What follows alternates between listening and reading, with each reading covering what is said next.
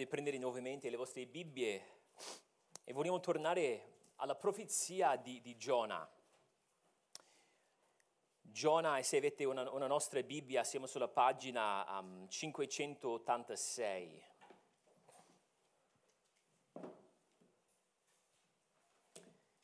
E, e volevo ringraziare Massimo e Gabriele Priscilla um, per la musica, perché um, è sempre um, bello cantare insieme, però cantare dell'eternità um, dovrebbe farci venire in mente il desiderio di, di stare con Cristo, il desiderio di di, di lasciare questo, questo mondo difficoltoso e peccaminoso per adorare senza impurità il nostro Signore. Abbiamo, introdotto, abbiamo introdotto il libro di Giona la settimana scorsa, abbiamo parlato di diverse cose, abbiamo visto diversi testi, è stata un'introduzione um, estesa sul carattere di Dio.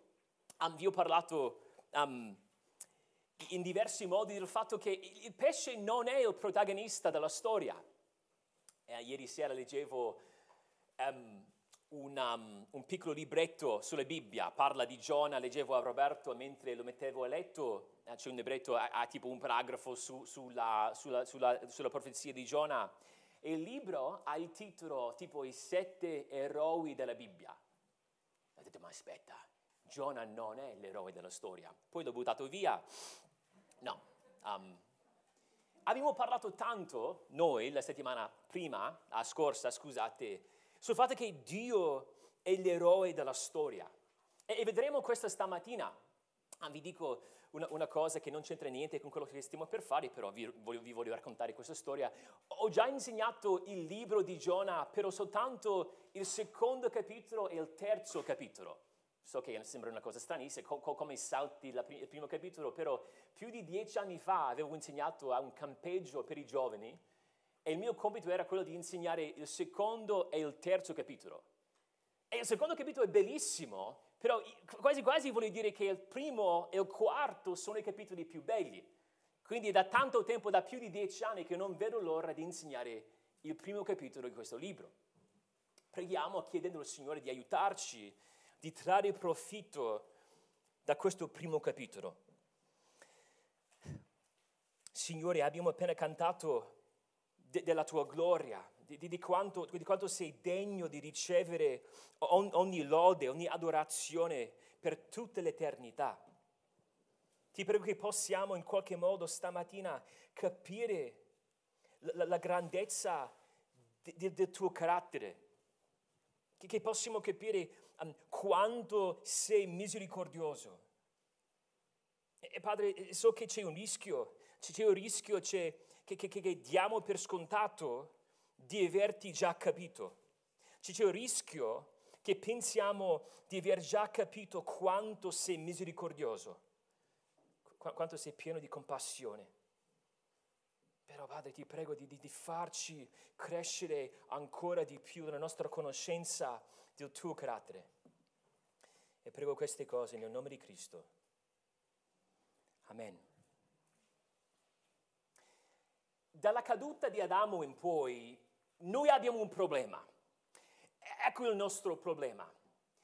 Tendiamo a confondere il carattere di Dio. Cioè siamo confusi per quanto riguarda il carattere di Dio.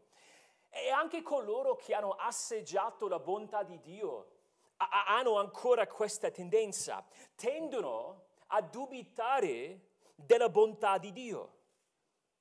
Spesso facciamo fatica a seguire Dio perché serbiamo dei pensieri inadeguati di Dio nel nostro cuore.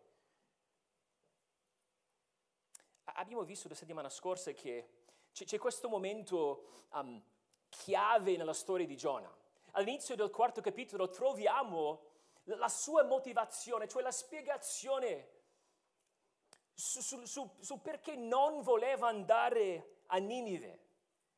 E abbiamo detto lì che, che, aveva citato questo testo centrale, cardinale nell'Antico Testamento.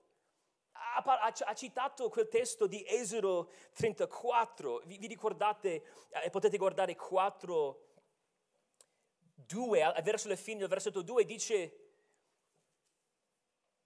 io so che tu sei gran, di, di, di gran bontà, Uh, scusate, misericordioso, so che tu sei un Dio misericordioso, pietoso, lenta la lira, di gran bontà, eccetera.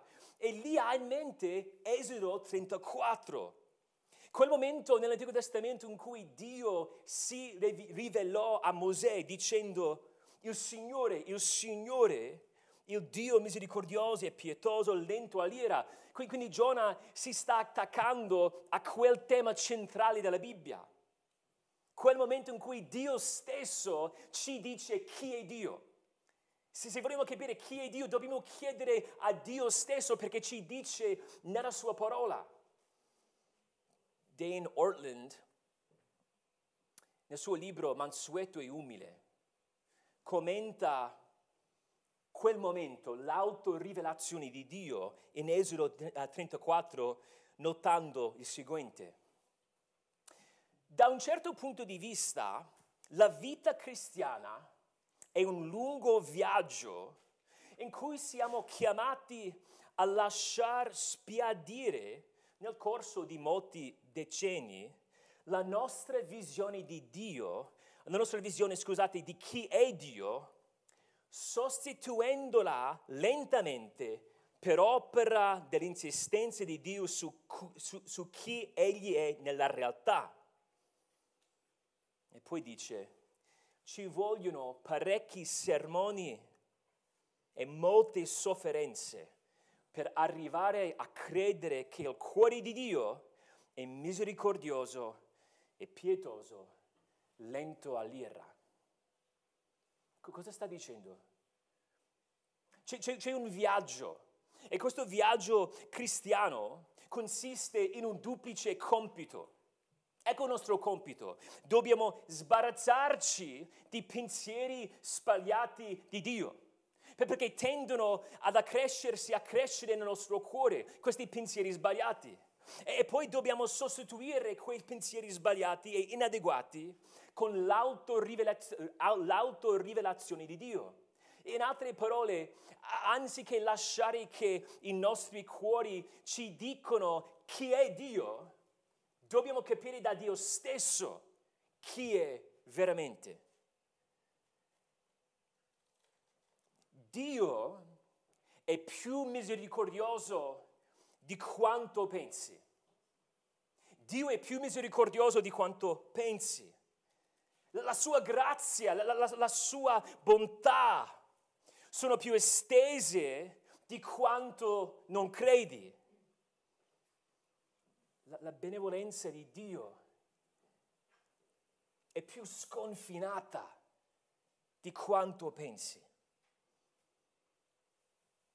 L'incarnazione è il quadro più chiaro e più concreto della misericordia e della bontà di Dio. Se vogliamo capire in modo concreto, ma, ma, ma, ma chi è Dio? Come agisce Dio? Basta guardare l'incarnazione. Infatti quando Dio figlio divenne uomo, il Vangelo secondo Giovanni spiega che era pieno di grazia e verità. Se vogliamo vedere la grazia, basta guardare Gesù. Se vogliamo capire quanto è misericordioso Dio, dobbiamo guardare Dio figlio incarnato. Però il comportamento di Cristo era spesso frainteso. Abbiamo appena letto Luca 15. I pubblicani e i peccatori si avvicinavano a Cristo perché volevano ascoltarlo. Loro avevano capito che potevano avvicinarsi a questo senza essere cacciati fuori. I farisei, gli scribi dall'altro canto, d'altro canto, cosa facevano? Mormoravano tra di loro. E co- cosa dicevano su Cristo? Costui accoglie i peccatori e mangia con loro, condivide la vita in qualche modo con loro, voleva aprirsi a loro. Non avevano capito l'ampiezza dell'amore di Dio, non avevano capito la grandezza della sua misericordia. I farisei volevano limitare la grazia di Dio e confinare la misericordia di Dio alla loro misera concezione del cuore di Dio. Non potevano capire Gesù Cristo e quello che faceva perché davano per scontato eh, che, che il loro concetto di Dio fosse quello giusto.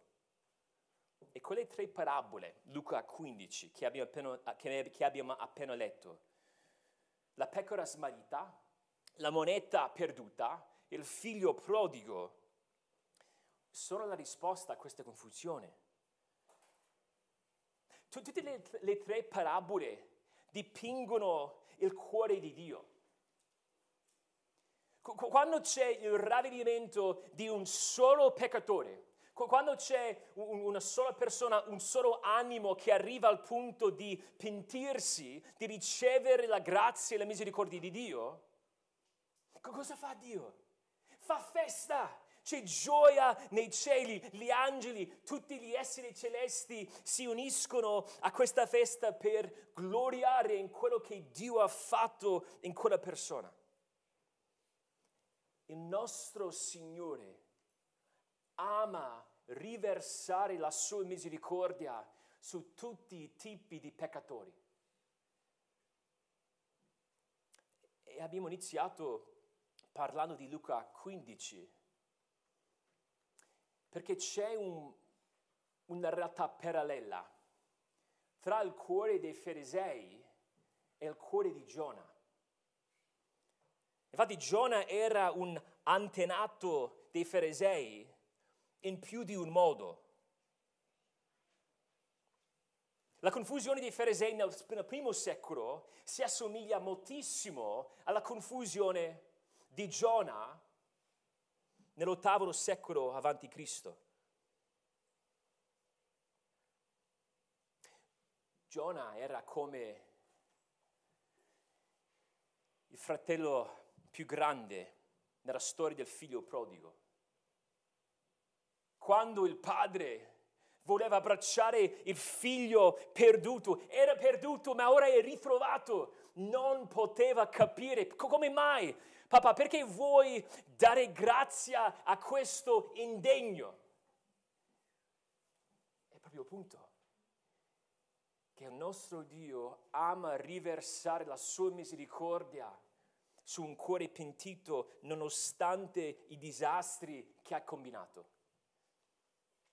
I farisei non negavano la misericordia di Dio, però la volevano limitare. Volevano contenere la sua diffusione. E vediamo la stessa realtà che giace nella, nel cuore di Giona. Il primo capitolo è pregno di ironia. Vediamo un profeta che non vuole profetizzare, qualcuno che doveva essere porto, a portavoce di Dio, che in realtà non vuole dare voce alle parole di Dio. Ha un mandato da Dio ma non vuole essere mandato. Però vediamo che i scopi del Signore andranno sempre a buon fine.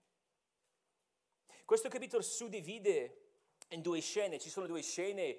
Um, I primi tre capitoli sono ambientati in Israele, e poi dal versetto 4 al versetto 16 ci troviamo su una barca.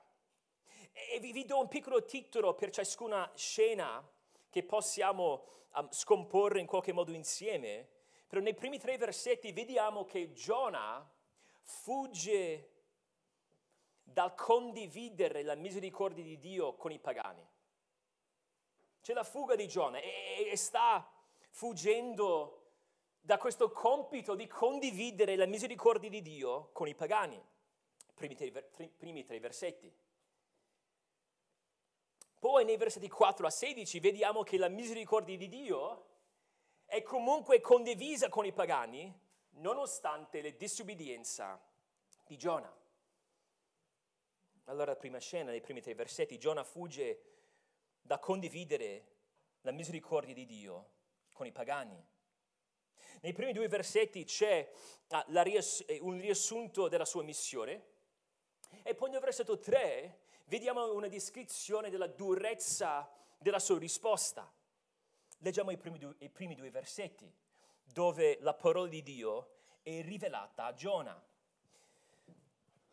La parola del Signore fu rivolta a Giona, figlio di Amitai, in questi termini. Alzati, va a, va a Ninive, la gran città, e proclama contro di lei che la loro malvagità è salita fino a me. Il libro inizia con una rivelazione e dovete sapere che quella frase lì è una frase molto diffusa, molto usata. La parola del Signore fu rivolta, è una cosa, una frase che si vede ovunque nell'Antico Testamento. Quindi capiamo che questa è una cosa ordinaria, sulla faccia, all'inizio. E vediamo che questa parola fu rivolta a Giona. Giona, il testo ci dice nel versetto 1, figlio di Amitai. Non era però un profeta principiante, non era un novizio, questo non era la sua prima profezia. E come avevamo già detto l'ultima volta, vediamo questo personaggio, Giona, figlio di Amitai, un'altra volta. E dovete andare a vedere questo contesto. Secondo Re 14, potete andare a secondo Re 14. E mentre ci state andando, vi dico che, um, vi dico a, che punto siamo nella storia della, della redenzione. Dopo i giudici, c'erano dei re, finalmente il popolo di Israele aveva dei re come tutte le altre nazioni. C'era Saul, poi Davide, siamo intorno a 1000 avanti Cristo. Saul, Davide e poi Salomone. Sotto il regno di Salomone c'era una grande prosperità. Basta leggere um, di diverse porzioni di Primo Re, anche di Ecclesiaste, però c'era, quest- c'era questa grande prosperità. Però quel regno, unito, quel regno unito sotto il suo figlio Roboamo fu spezzato in due. C'era questo momento tragico in cui questo stolto Roboamo, invece di ascoltare gli uomini più saggi, ha deciso di ascoltare i suoi amici, i giovani. E di conseguenza il regno fu spezzato in due. E poi andavamo a finire con due regni c'è il regno del, il regno del nord, cioè Israele, che comprendeva dieci tribù, e poi c'è il regno del sud, che viene chiamato Giuda, costituito dalle tribù di Giuda e Beniamino. Giuda, importante notare, fu un profeta di Israele, cioè del nord, nell'ottavo secolo a.C., durante il regno di un re che si chiama Geroboamo II, perché c'era un Geroboamo primo, questo è il secondo. E se, se vi trovate in, in secondo re 14, potete notare nel versetto 23 che leggiamo di questo Geroboamo secondo. Nel versetto 24 troviamo che fece quello che è male agli occhi del Signore e non si allontanò da nessuno dei peccati con i quali Geroboamo I, figlio di Nebat, aveva fatto peccare Israele. Dovete sapere qualcosa. Entrambi questi regni andranno a finire in esilio. Sappiamo infatti in 700, nel 722 il regno di Israele sarebbe stato conquistato e ridotto in schiavitù dalla Siria. Però mm, questo sarebbe successo ancora dopo il ministero di Giona. Come abbiamo letto nel versetto 24, Geroboamo Secondo, era uguale al primo Geroboamo, che era famoso per la sua malvagità. Infatti, se avete un attimo potete sempre leggere Amos, un altro profeta, che parla contro questo re e anche parla contro Israele per la sua cattiveria in questo momento storico. Però leggiamo nel versetto 25, egli ristabilì i confini di Israele dall'ingresso di Camat al mare della pianura, come il Signore Dio di Israele aveva detto per mezzo del suo servitore, il profeta Giona, figlio di Amitai, che era di Gat-Efer. E sappiamo che Gat-Efer, interessante notare, non era lontano da Nazareth. Però Giona aveva già profetizzato. E questa volta era stato ubbidiente, questa volta era pronto a portare il messaggio di Dio. Che cos'era il messaggio? Nonostante la malvagità di questo re Geroboamo II, Dio ha deciso di allargare i confini di Israele, di ristabilire questo regno. Era un tempo di benedizione, di prosperità. Ma avete notato quel contrasto? Nonostante la sua malvagità, Dio ha deciso di mostrargli misericordia. Infatti nel versetto 27 leggiamo che il Signore usò Geroboamo II per salvare il suo popolo. Questo richiama quei momenti nel libro dei giudici in, cui Dio ha usato un eroe per dire non del tutto buono per salvare il suo popolo. Potete tornare a Giona. Tutto per dire, dobbiamo metterci nei panni di Giona e quando quella parola è arrivata a lui, aveva già capito qualcosa della misericordia di Dio. E quel fatto è molto importante per capire lo svolgimento di questo libro.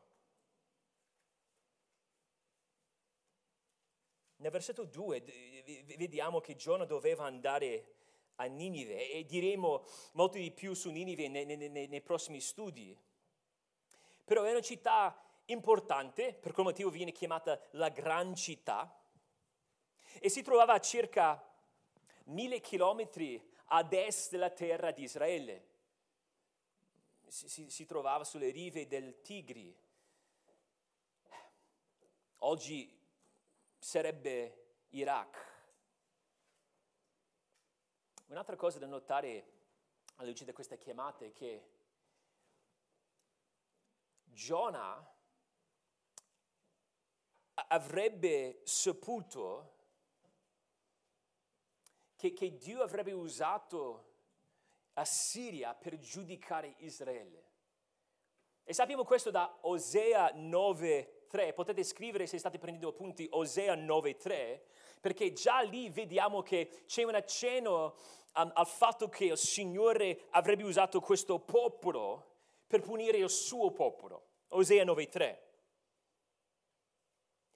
Poi una profezia che era stata data dopo Naum, eh, Naum è una profezia contro Ninive. E Naum 3, capitolo 3, parla di questa città e dice guai alla città sanguinaria, piena di menzogna, di violenza, che non cessa, che non cessa di depredare, malvagità senza fine. Quindi quando Giona ha ricevuto questa chiamata, questa missione, avrebbe pensato fin da subito a Ninive ma magari avrebbe pensato a questa profezia di Osea, sapendo che un giorno sembra che il Signore userà quel regno, quel popolo per punirci. E sicuramente avrebbe saputo qualcosa, sapeva qualcosa della loro malvagità. Poi dobbiamo dire che questa missione era insolita, atipica non ci sono altri profeti che um, ricevettero una simile parola. E benché questa missione era insolita, cioè questa idea di mandare un profeta al di là dei confini di Israele, era una cosa insolita, questa missione rispecchiava perfettamente il cuore di Dio. Abbiamo detto che Dio è entusiasta per la gloria di Dio. Dio agisce per la propria gloria. Abbiamo detto che a Dio piace glorificarsi per mezzo del suo piano della promessa.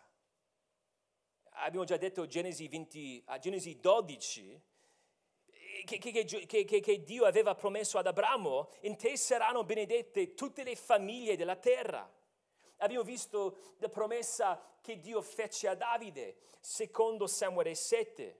Dopo aver promesso un regno che durerà per sempre, dice, questa è l'istruzione per tutta l'umanità. Quella benedizione del seme, Genesi 3, del popolo di Dio per mezzo di Abramo, quel regno, quel re, quel trono, secondo Samuele, la, la promessa a Davide, era sempre una parte del cuore di Dio, era sempre centrale, anzi, al cuore di Dio. Però possiamo notare che di solito Israele funzionava come o doveva funzionare come una luce alle nazioni. Dove, dove, doveva essere un esempio, doveva essere una teocrazia in cui regnava Dio. Si doveva vedere la grandezza di Dio guardando Israele. E vediamo qualcosa di questo nel regno di Salomone. Però a differenza del Nuovo Testamento, in cui noi abbiamo tutti il grande mandato, Matteo 28, che noi dobbiamo andare a fare discepoli, quando pensiamo all'Antico Testamento e al ruolo di Israele, loro, la loro missione non era andare per condividere, per fare discepoli, era venite a vedere la grandezza di quello che il Signore ha fatto. Quindi, per riassumere, anche se possiamo dire che la missione di Giona era atipica, insolita, non ci sono altri profeti che ricevettero una tale missione, comunque sappiamo che rispecchia il cuore di Dio. Dio ha pianificato da sempre questa promessa, questo piano della promessa nel quale Dio avrebbe ricevuto gloria non soltanto dal suo popolo, ma da tutte le nazioni. E Giona doveva sapere tutto questo. L'altra cosa da dire del versetto 2 è, è che era una profezia contro la loro malvagità, contro di lei, contro questa città. Però la missione non dovrebbe essere letta come un giudizio, una condannazione, una punizione senza la possibilità di ravvedimento, come sappiamo. Innanzitutto sappiamo da, da, dal versetto 4 del, del terzo capitolo che quando Giona predicò questo messaggio diceva ancora 40 giorni e Ninive sarà distrutta. Avevano 40 giorni. Per di più, di nuovo, capitolo 4, il capitolo 4 il versetto, e, e, e, poi nel versetto 2, vediamo che fin dall'inizio Giovanna, eh, Gio, Gio, Giona aveva percepito la natura della sua missione. Cioè dice, sì Signore, sapevo che avresti agito in questo modo. Sapevo che tu avresti dato a questo popolo malvagio l'opportunità di ravvedersi. Quindi fin dall'inizio, quando leggiamo questa missione, dobbiamo capire che c'era lo spazio per il ravvedimento di Ninive. Perché se Dio avesse voluto giudicare quella città, l'avrebbe potuto farlo senza mandare Giona. Giona aveva capito che c'era qualcosa speciale che Dio stava per fare. E poi vediamo che, che Giona rispinge la parola di Dio nel versetto 3. Ma Giona si mise in viaggio per fuggire a Tarsis, lontano dalla presenza del Signore. Scese a Iaffo, dove trovò una nave diretta a Tarsis e, pagato il prezzo del suo viaggio, si imbarcò per andare con loro a Tarsis, lontano dalla presenza del Signore. Leggendo i primi due versetti, aspettiamo una risposta di ubbidienza. E infatti vediamo tantissime volte nell'Antico, Testamento, tipo Dio disse a Mosè di andare in questa città. Subito dopo Adamo, um, Abramo, Dio disse a, a Mosè di andare in questa città, poi subito dopo Mosè andò in quella città. Succede così. Comando, poi un risultato ubbidiente. Qui troviamo un'altra cosa. E la nuova Diodati ci aiuta a cogliere il legame. Perché dice questo, versetto 2, levati, va a Ninive. Poi nel, nel versetto 3, ma Giona si levò, lo stesso verbo, per fuggire a Tarsis. Tarsis, dove si trovava? Era, era lontanissimo. Stava a più di 5.000 chilometri ad ovest, sulla costa spagnola. In altre parole, leggendo questo, il versetto 3, il versetto 3 ci sta dicendo che, eh, che Giona fece l'esatto opposto di quanto Dio gli aveva chiesto di fare. E due volte nel versetto 3 troviamo quella frase, lontano dalla presenza del Signore. E, e Giona non pensava, ma se posso lasciare alle spalle la terra di Israele, non ci sarà il Signore. Quello non era la sua idea, era un profeta sapeva meglio di tutto quello.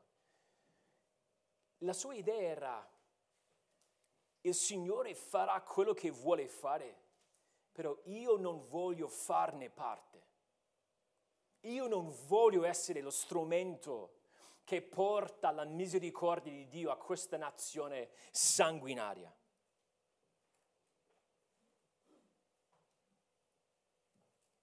Non so se abbiate mai letto il romanzo di Herman Melville, Moby Dick. È quella lunghissima storia che parla delle balene. A proposito, come un romanzo abbastanza noioso. Però c'è un personaggio interessante in questo romanzo. C'è un predicatore di nome Padre Maple. E, questo predicatore interessante era un ex cacciatore di balene che è diventato un predicatore. Ovviamente tutti i migliori predicatori erano ex cacciatori di balene. E padre Maple predicò, ovviamente, un sermone fittizio, in questo libro fittizio, sul libro di Giona. Predicò un sermone sul libro di Giona, tu puoi leggere la maggior parte di questo suo sermone nel libro. In questo sermone fittizio si trova queste righe affascinanti. Dice, se obbediamo a Dio, dobbiamo disobbedire a noi stessi. Ed è in questa disobbedienza a noi stessi che consiste la difficoltà di obbedire a Dio. Se obbediamo a Dio, dobbiamo disobbedire a noi stessi. E non so se sia sempre vero, però in questo caso era assolutamente vero. Giona ha deciso di non ascoltare Dio, di non obbedire a Dio, perché voleva obbedire a se stesso, voleva ascoltare se stesso.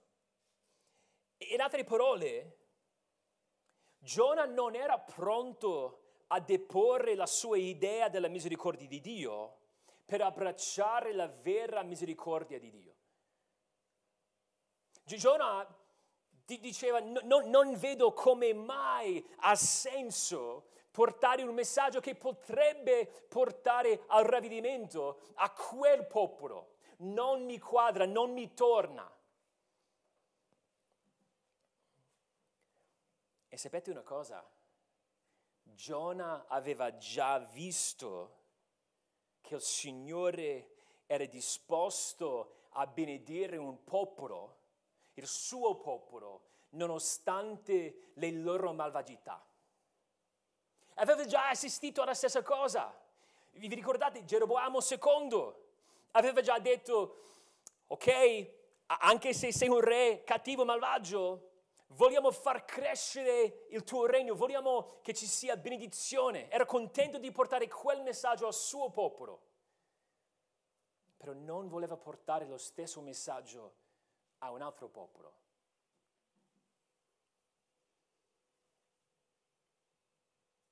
era, era preoccupato che il Signore avrebbe fatto in Assiria, in Ninive, esattamente come aveva fatto con Geroboamo II. Giona capiva qualcosa delle misericordia di Dio, ma voleva che Dio la dimostrasse secondo la sua comprensione, secondo i suoi, lim- i suoi limiti. E, spesso sapete che noi, noi siamo un po' come, come Giona. Siamo come Giona perché a volte pensiamo di sapere meglio di Dio stesso come Dio dovrebbe mostrare la sua misericordia. Diciamo okay, Signore, capisco che tu sei misericordioso, ma, ma secondo me dovrebbe, dovresti mostrare quella tua misericordia a queste persone, no, non quelle persone. Il principio che, che, che Giona non, non aveva capito era che nessuno ama mostrare la misericordia di Dio quanto Dio stesso. Giona in questo momento pensava di sapere meglio di Dio, o perlomeno pensava, Signore, tu farai quello che farai, però io non, non voglio farne parte. A me piace portare la tua misericordia ad Israele, però a questo popolo no, no non esiste. E tutto ciò ci porta alla seconda scena. Nei versetti 4 a 16, la misericordia di Dio è condivisa con dei pagani, nonostante la disobbedienza di Giona. Il piano di Dio per mostrare la sua misericordia, la sua grazia, non può essere ostacolato. Il suo piano non fallirà. Dio avrà gloria da tutte le nazioni. E vediamo già nel primo capitolo, nella conversione dei marinai, una pregustazione di quello che il Signore farà in grande in Ninive. E c'è, c'è un'altra cosa che dovete sapere mentre stiamo leggendo questo testo. V- vediamo in questo testo che il Signore porta avanti il suo piano per andare a Ninive, per predicare quel messaggio in Ninive. P- però vediamo che nello stesso modo eh, si prende cura di, di, di Giona. Perché tutta la narrativa ci parla su due orizzonti. Il primo orizzonte è quello più ovvio, cioè il piano di Dio per portare la salvezza a Ninive. Però l'altro orizzonte è l'orizzonte personale, se, se vogliamo chiamare quel primo um, l'orizzonte internazionale, il secondo è l'orizzonte personale. In altre parole, il Signore avrebbe potuto buttare via questo profeta in qualsiasi momento. Avrebbe potuto dire, allora se tu non vuoi fare quello che ti dico, basta, ho finito con te. Infatti Giona voleva morire più volte. Il Signore avrebbe potuto dire, ok, basta, la tua vita è finita però a- aveva un piano tanto per Ninive quanto per Giona. E qui vediamo qualcosa affascinante del cuore di Dio, che è in grado di portare avanti il suo piano, a questo piano a livello internazionale, globale, però anche questa cura individuale. Da bambino mio papà era in diversi momenti l'allenatore della mia squadra di basket. Mi ricordo benissimo una volta abbiamo, abbiamo vinto il campionato uh, nelle medie. Però è interessante avere um, tuo papà come allenatore.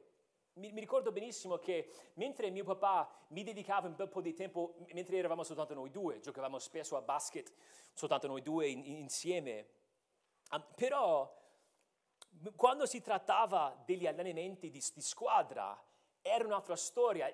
Provava sempre a non mostrarmi favoritismi, no, non voleva trattarmi in modo speciale. Quindi era un po' diviso, doveva scegliere o poteva prendersi cura di me in modo speciale o poteva curare tutta la squadra dedicando l'attenzione giusta ad ogni giocatore. Dio non è così. E questa è la cosa affascinante, non devi scegliere. E vediamo questo nella profezia di Giona.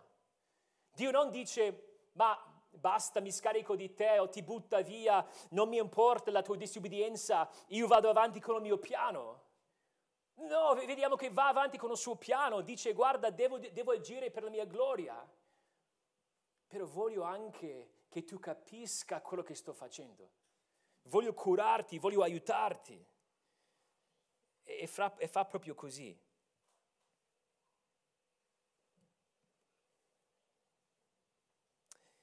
Il versetto 4. Il Signore scatenò un gran vento sul mare e vi fu sul mare una tempesta così forte che la nave era sul punto di sfasciarsi.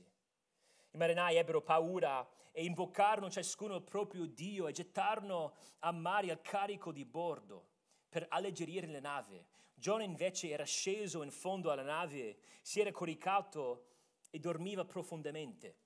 Già vediamo la cura di Dio. Giona voleva sfuggire, voleva scappare via e fin dall'inizio c'è l'intervento divino. Dio lancia una tempesta. Un autore dice che la, tempe- la tempesta proclamava l'onnipotenza di Dio più di quanto Giona poteva.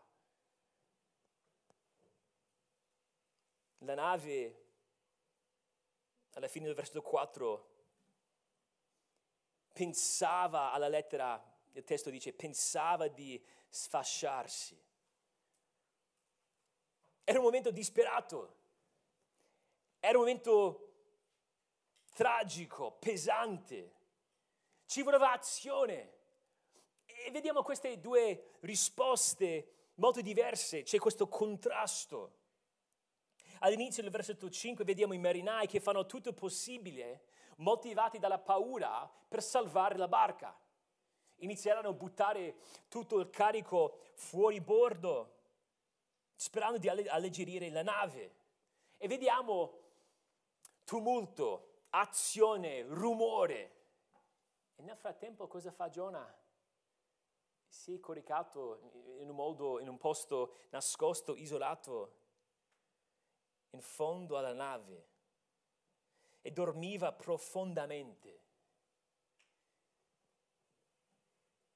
I marinai provavano a salvarsi la vita. Giona dormiva contento di essere allontanandosi da questa missione. Però troviamo, passando dal, dal contrasto, troviamo la colpevolezza, la colpevolezza di Giona dei versetti 6 a 10. Il capitano gli si avvicinò e disse, gli disse, che fai qui? Dormi? Alzati, invoca il tuo Dio. Forse egli si darà pensiero di noi e non periremo. Poi si dissero l'un l'altro, venite, tiriamo a sorte e sapremo per causa di chi ci capita questa disgrazia. Tirarono a sorte e la sorte cadde su Giona. Allora gli dissero, spiegaci dunque per causa di chi ci capita questa disgra- disgrazia. Qual è il tuo mestiere? Dove vieni? Qual è il tuo paese? A quale popolo appartieni? Egli rispose loro, sono ebreo e temo il Signore, Dio del cielo, che ha fatto il mare la terra e la terraferma. Allora quegli uomini furono presi da grande spavento e gli domandarono, perché hai fatto questo? Quegli uomini infatti sapevano che egli fuggiva lontano dalla presenza del Signore, perché egli li aveva messi al corrente della cosa. Il Signore era gradito di usare Giona per diffondere il suo messaggio nonostante la sua disobbedienza. Nel versetto 6 vediamo che entrò in scena il capitano. Il capitano scese per trovare Giona, lo trovò, gli disse, gli, gli disse devi chiamare, devi invocare il tuo Dio. Infatti i verbi che, usa, um, che usò il capi- capitano richiamano i verbi che Dio aveva usato. Magari sognava, si alzò e poi c'è il capitano che dice quasi la stessa cosa, vai, chiama. vediamo nelle parole del capitano, se, se guardate nel versetto 6, dice, um, parlando del Dio di Giona, forse egli si darà pensiero di noi e non periremo. È quasi la stessa identica frase che si darà in Ninive nel versetto 9 del terzo capitolo. Forse Dio si ricederà, forse Dio ricrederà, si pentirà e spegnerà la sua ira ardente così che non periamo. Forse il tuo Dio ci aiuterà in qualche modo, ecco l'idea. Dio è sovrano sulla tempesta, abbiamo visto quello, però anche sovrano sulla sorte nel versetto 7. Erano questi bastoncini che si usavano, si tiravano questi bastoncini, sembra che abbia funzionato in questo modo. E c'erano due lati, un lato colorato, un lato um, bianco, vuoto, e se tu um, avevi preso, se prendevi un bastoncino indicato, tu eri quello indicato, cioè quello scelto da Dio. E il Signore evidentemente in questo caso ha usato la, la sorte per indicare Giona. E sappiamo anche nel versetto 10, verso la fine, che, che aveva spiegato loro la, la sua missione. Quindi sapevano che fuggiva dal Signore. Questo è un momento ironico, perché Giona provava a nascondersi dal Signore, però in quel momento è diventato testimone suo, di suo Dio. Nel versetto 9 spiega quando gli chiesero, ma chi sei, cosa stai facendo, um, da dove vieni? E spiega, sono ebreo e temo il Signore, cioè temo Yahweh. E Yahweh quelle lettere non avrebbero avuto un grande significato per loro, allora aggiunse sempre nel versetto 9, Dio del cielo. Dio che ha fatto tutto, Dio che ha fatto il cielo e la terra, il Dio che ha fatto il mare, Dio che ha fatto questa tempesta. E do- doveva ammettere che sì, sono servo di quel Dio. E a questo punto quando dice temo il Signore, quelle sue parole sono abbastanza vuote, non ci colpiscono come un granché. Se, se tu dici sì, sto disubbidendo alla parola di questo Dio, in realtà sono un profeta, però temo questo Dio, sono parole vuote. Però insomma spiega la sua situazione.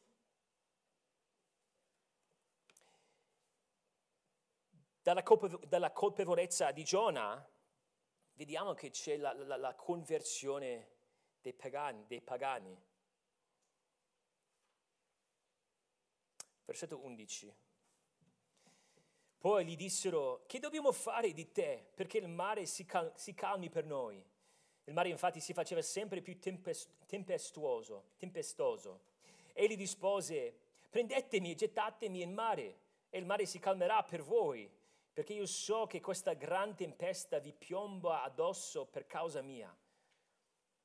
Tuttavia quegli uomini eh, remavano con forza per raggiungere, per raggiungere la riva, ma non riuscivano perché il mare si faceva sempre più tempestoso e minaccioso. Allora gridarono al Signore e dissero, Signore, non lasciarci perire per risparmiare la vita di questo uomo e non accusarci del sangue, del sangue innocente, poiché tu, Signore, hai fatto come ti è piaciuto. Poi presero Giona, lo gettarono nel mare e la furia del mare si calmò.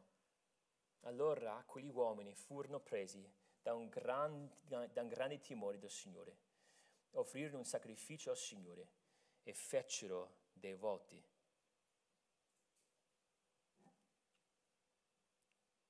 Nel versetto 11 vediamo che c'è questo problema crescente e se ci guardate alla fine il mare infatti si faceva sempre più tempestoso. Giona nel versetto 12 dice, ecco la soluzione, dovete soltanto gettarmi nel mare, vi ho già spiegato che sono io la causa di tutto questo problema. Nel versetto 13 non volevano, infatti a rischio delle loro vite remavano per arrivare alla sponda, ma non ci riuscivano. E c'è un altro punto ironico perché mentre nel capitolo 4 a Giona non importerà niente le, non importeranno niente tutte le vite delle, delle persone a, a Ninive, qui questi marinai sono preoccupati per la sua vita. Finalmente nel verso 14 sono pronti a gettarlo nel, nel mare. Non volevano essere colpevoli sono dispiaciuti di dover farlo, si rivolsero anche qui al Signore, se guardate il verso 14, Signore, tutto maiuscolo, Yahweh, a questo punto si stanno rivolgendo al Dio di Giona. E poi dicono, proprio alla fine del verso 14, dicono, Signore, hai fatto come ti è piaciuto. È una frase piena di teologia abbiamo capito chi sei, stiamo guardando questa tempesta. Yahweh, Signore, tu, tu fai esattamente quello che vuoi. Questo eh, si assomiglia molto a Salmo 135, 6. Il Signore fa tutto ciò che gli piace, in cielo, in terra, nei mari e in tutti gli oceani. I marinai, di nuovo in modo ironico, affermarono co- proprio quello che Giona avrebbe dovuto dire. Giona avrebbe dovuto dire, Signore, tu fai come ti piace. E se piace a te portare la tua misericordia ai Nineviti, va bene, sarà un onore essere il profeta che porta quel messaggio. il Signore è gradito di usare la sua sovranità per mostrare la sua misericordia. È il Signore che è sovrano sulla tempesta, sulla lotta, su, su, tutto quanto, sulla salvezza di questi uomini, su questa barca, sul pesce, su tutto. E vediamo che il nostro Dio, che è tutta questa potenza, è gradito di impiegare questa potenza per mostrare la sua misericordia.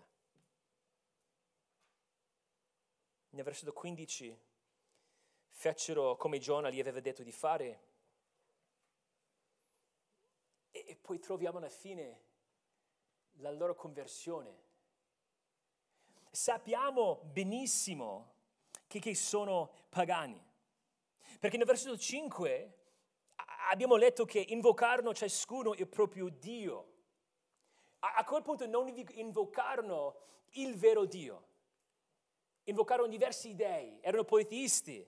Poi, poi già nel versetto 14 avevano capito che, che, che c'era qualcosa di diverso di questo Dio. E poi nel versetto 16 vediamo una vera conversione. E, l'autore di Giona vuole che capiamo che questa si tratta di una vera conversione. Vi dico come.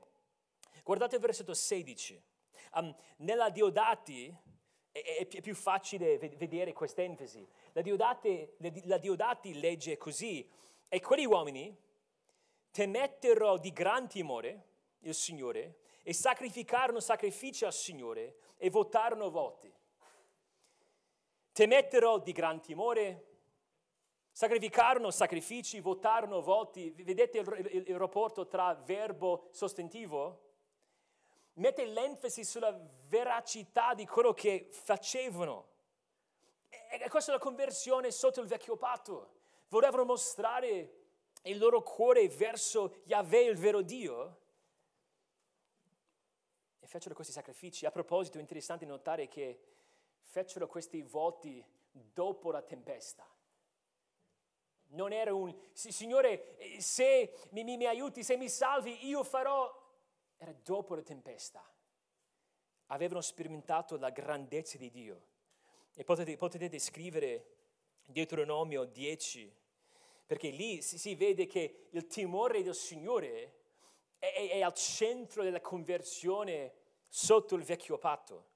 Questi erano uomini convertiti. Adorarono Dio. Possiamo riassumere il primo capitolo così.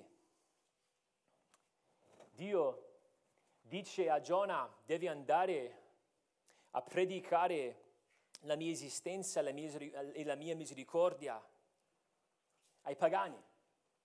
Giona non lo fa. Poi alla fine Dio dimostra la sua misericordia ai pagani, salvandoli sì in modo fisico dalla tempesta, però ancora di più salvandoli spiritualmente. Qui c'è una pregustazione di come andrà a finire in Ninive.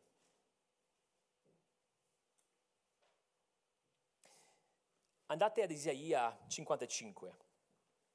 Finiamo qua in Isaia 55.